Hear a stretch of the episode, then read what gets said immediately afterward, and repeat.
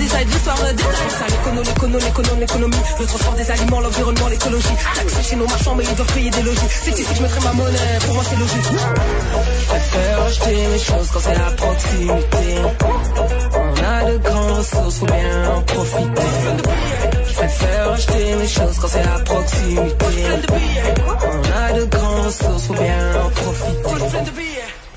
Quel hymne au commerce local. Eh, tellement. Ça donne envie de faire du barbecue. Non, il me semble. là. C'est le Ah gros oui? Ah soleil, de la musique comme ça. Je sais pas, mais ça me donne envie d'être à l'extérieur. Ouais, à la plage. À la plage. Et Ouais. boy, on est loin.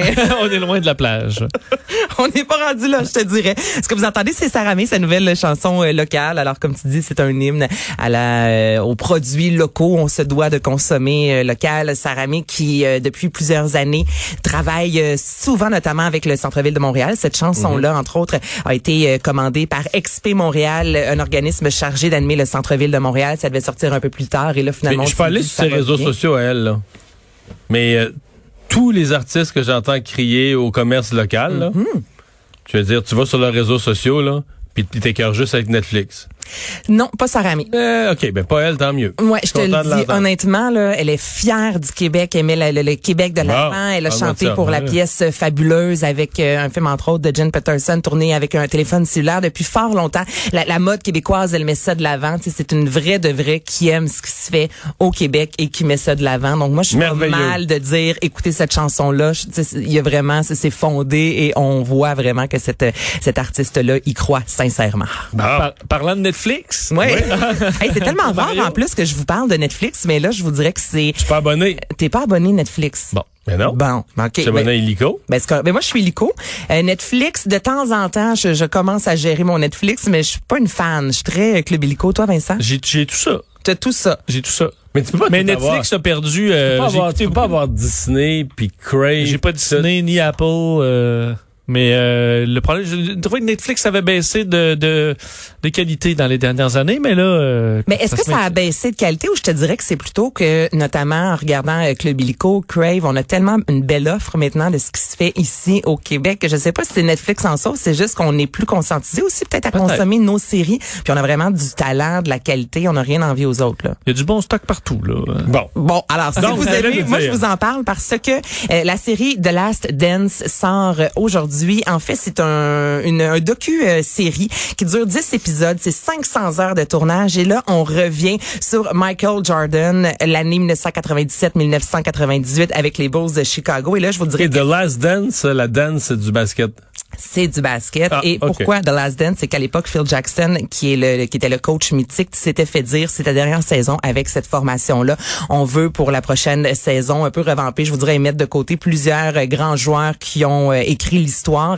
Alors c'est la raison, lui a convoqué toute l'équipe au complet. Il a remis un manuel, notamment à Michael Jordan, et sur le manuel, il était écrit The Last Dance. Donc c'est la raison pour laquelle Ah. on a décidé des- de, de, de nommer en fait ce documentaire-là. Et c'est produit par ESPN. Plusieurs disent que c'est le documentaire le plus attendu depuis OG Made in America, qui avait quand même remporté le score du meilleur documentaire en 2017. Donc là, on retrace oui l'histoire de Michael Jordan, mais on là ça vient tout juste de sortir, donc j'ai pas eu la chance de, de le voir évidemment. Mais de ce que je peux voir des critiques, des gens vraiment qui connaissent Michael Jordan, on dit même si tout, on a l'impression que tout a été dit. Là, c'est complètement différent parce qu'il y avait des caméras 24 heures sur 24 presque avec eux, euh, sur, tant sur le terrain, dans les vestiaires. On a un Michael Jordan en Ok, donc c'est 1980. du matériel qui a été pris il y a, comme Il y a 20 ans. Il y a 20 qui est ans resté, de qui a ça. dormi sur des. qui a dormi en 2016 avec LeBron James quand on a commencé vraiment à parler de lui à quelqu'un qui a euh, qui a dit à Michael Jordan tu devrais peut-être euh, ressortir ces images là justement pour montrer aux gens à quel point parce qu'il y en a pour qui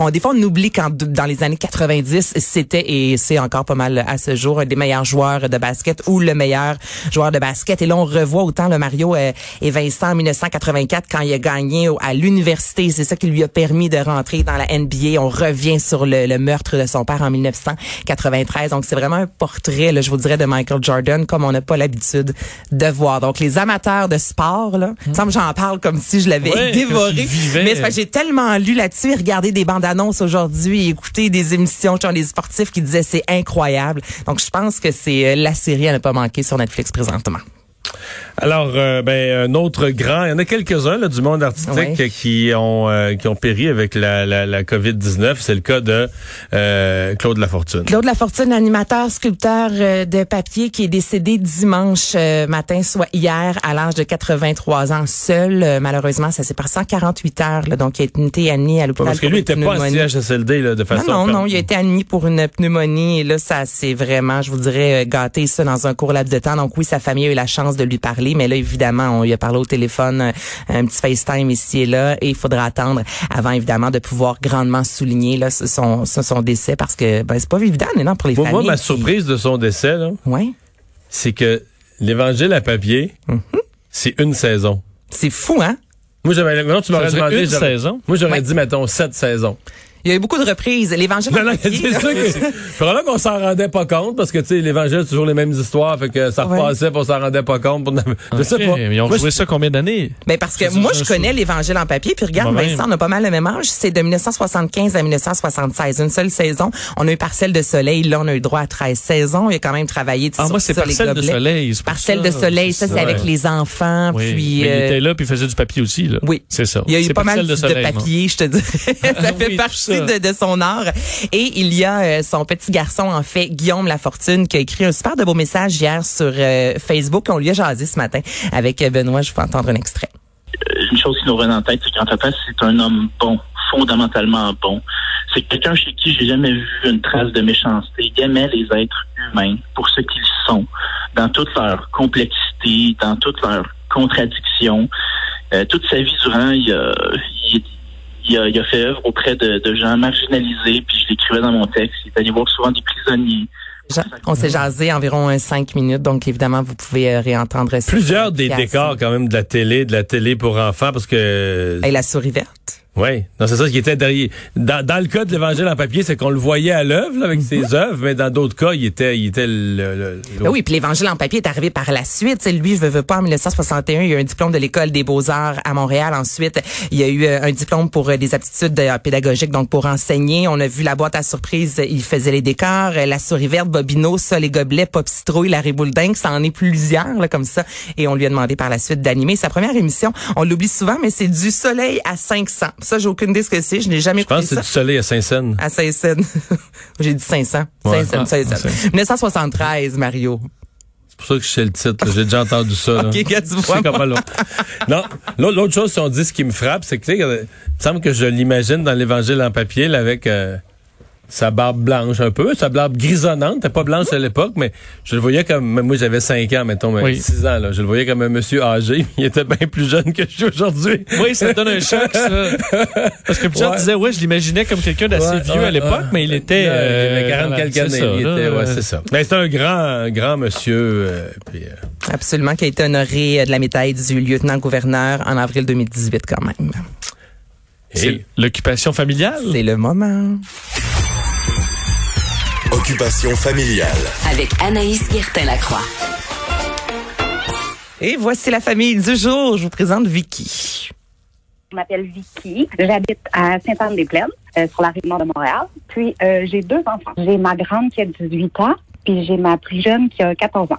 Manger du spaghetti, messieurs, ça. Est-ce que vous mangez ça? Et là, ça c'est la question avec une fourchette et une cuillère ou euh, vous Non, le pas, de- faut pas de cuillère. Là. Pas de cuillère, toi, Ben, Vincent? J'ai pas besoin de ça. Toi, Mario, tu oui. tournes dans le fond de l'assiette. Tu, oui. tu coupes pas ton spaghetti. Ça, Non, je le coupe pas. Je suis sûr que tu le coupes pas. Je le coupe pas. Mais Tu je- tournes. Moi, je Je le coupe tourne. pas, mais je tourne. Ça peut être dans le fond de l'assiette, mais une cuillère, j'aime bien ça.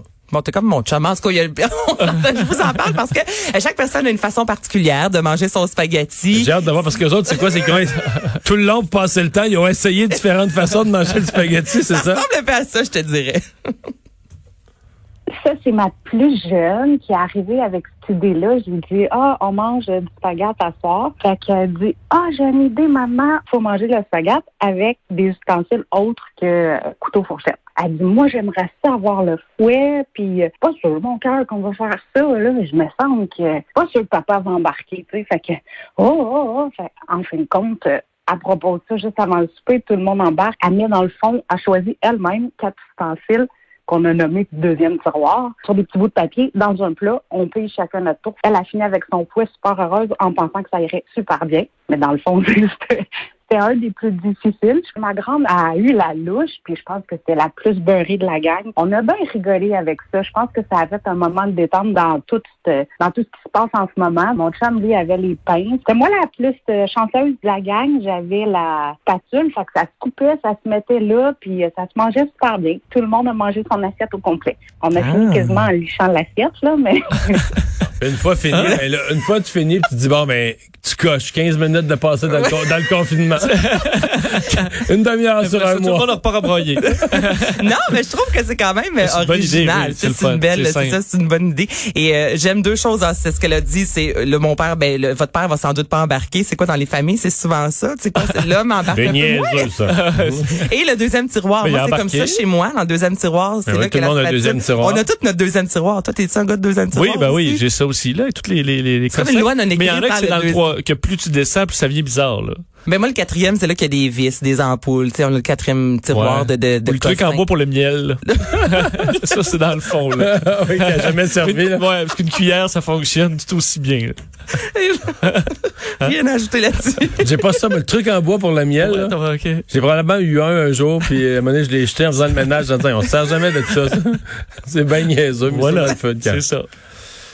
T'as-tu ça? Euh, non, je pense pas. Bon. Je pense que je vais t'en acheter un. Finalement, personne en veut.